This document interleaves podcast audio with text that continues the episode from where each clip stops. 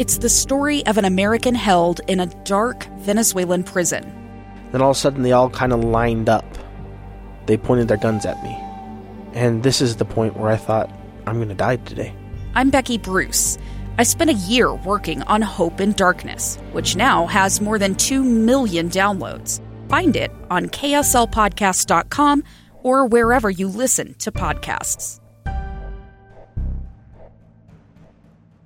Hey, welcome back. This is Live Mic. I'm Lee Lonsberry. You're listening to episode 11.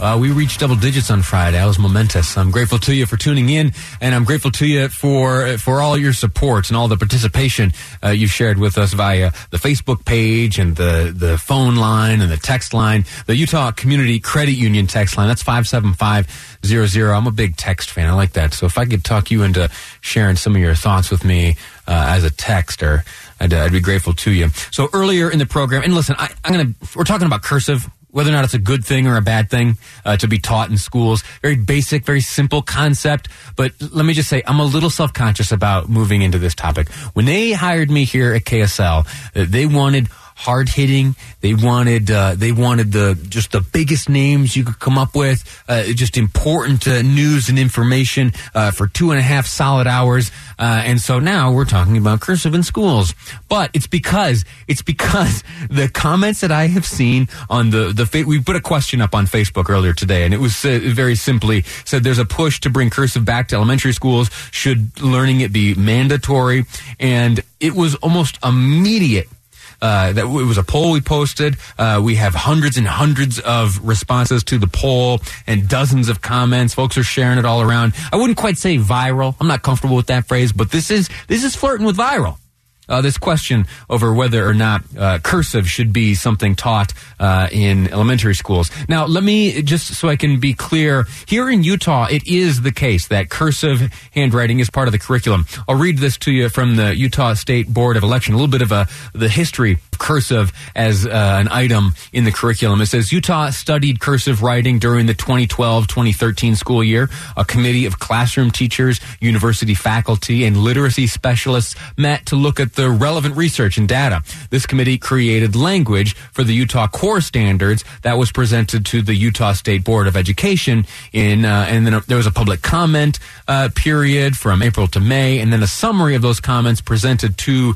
the Board of Education later on. Then the Board of Education voted to approve the additions to the Utah core standards that included teaching, here we go, manuscript and cursive writing, and also include building fluency in reading cursive writing.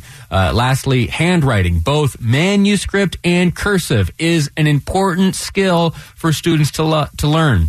Teaching and practicing writing allows students to write letters correctly and efficiently. Fluent writers are able to focus on generating ideas, producing grammatically correct text, and considering audience. Even when a student moves to a computer or other device, that writing fluency is important to the com- composing process.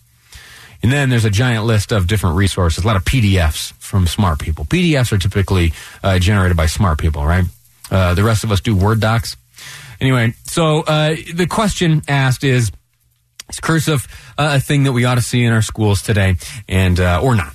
And I've asked for comments, and I would like to take a moment to share with you some of those comments. I'll, I'll refer to the commenters by their first name only to protect the uh, to protect the innocent.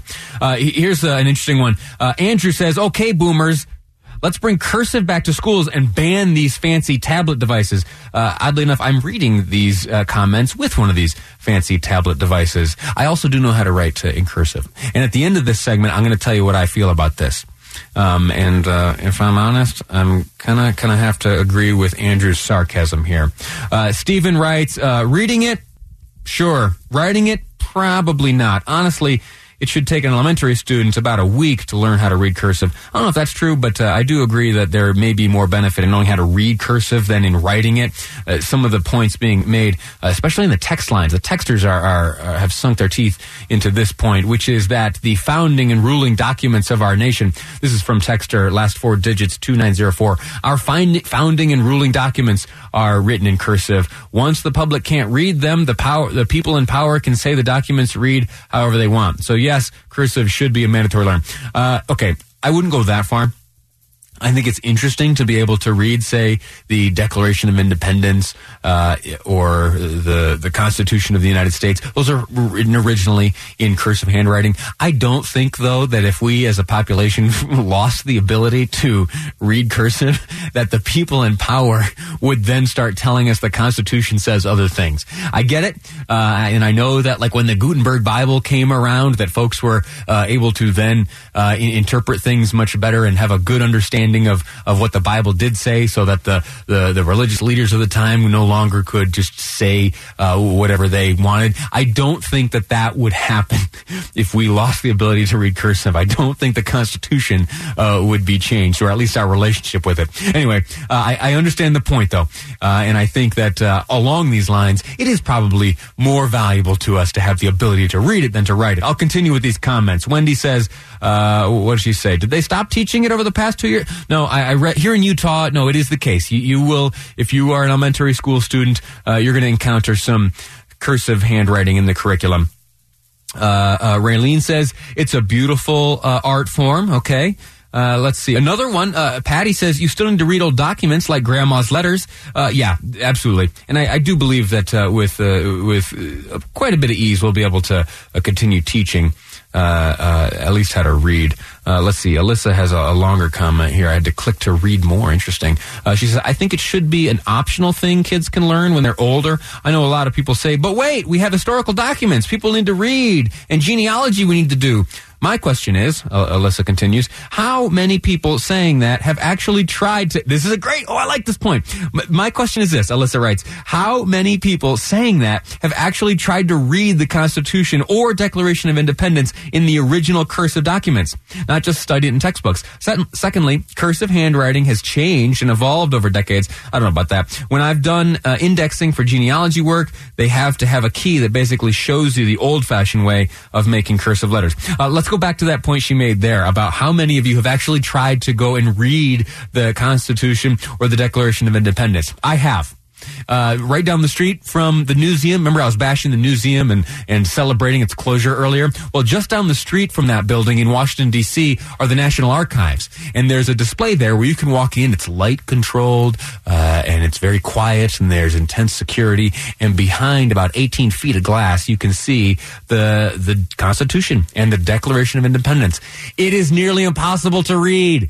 Uh, it's and not because I don't know how to read cursive. I do. I learned it. I'm, uh, uh, I'm I'm not old. Gross. I'm not old, but I am old enough to have been taught uh, how to read and write cursive uh, when I was in school. Let me go on with these comments because they're great. Greg Craig says cursive and calligraphy class sh- class should be required at some point before graduation. I don't think so. Uh, Nikki says times have changed. We need to be teaching our children things that pertain to their times. Calculators weren't invented for a reason. I'm sorry, they were invented for a reason, and yet they spend so much time doing it by hand. Teach emotional support. Teach about how bullying actually causes changes to the brain, real life stuff. All right, listen, Nikki, I was with you. Uh, then we went off the rails there. Uh, you can do math with a calculator. We just times have changed. There is less relevance for uh, cursive. Uh, let me get a few more of these before I uh, sign off. And let me tell you too. In our in our next segment, we're going to talk about uh, this road usage thing. It has to do with electric cars and uh, how mileage is taxed. You, you, and I pay a gas tax. Well, you know those electric cars they don't, and so well, how do we get money out of them? Uh, and UDOT may have a, a, way to do that. We're going to look into that in the next segment. Let me bore you with some more uh, cursive Facebook comments. Laura says, "Who is the dope who got rid of it? Schools have become a joke and not a funny one either." Well, listen, Laura, I'm sorry, I may have misled you earlier. Here in Utah, it is the case that cursive handwriting is part of the curriculum. And that's fine. Uh, let me get a few more of these out of the way. Uh, ooh, Tyson says, how much I hated cursive and still do. It's a must to know it. I have to read cursive for my job daily. Like others have mentioned, we have pages in time that are written in cursive. Uh, okay, Tyson, if you're listening, will you reply to your comment and tell me what line of work you're in that requires you to read cursive daily? I, the, because the folks who find themselves in your circumstance must be it must be a very small group. How many folks are on a daily basis required to, to read cursive? I cannot imagine that it is uh, a number uh, which would warrant uh, the involvement uh, in, in school curriculum. Anyway, I have uh, either bored you or frustrated you or something in this last segment. Uh, if nothing else, hopefully I've got you thinking about this topic. Whether or not you think cursive is something warranting of our time in schools.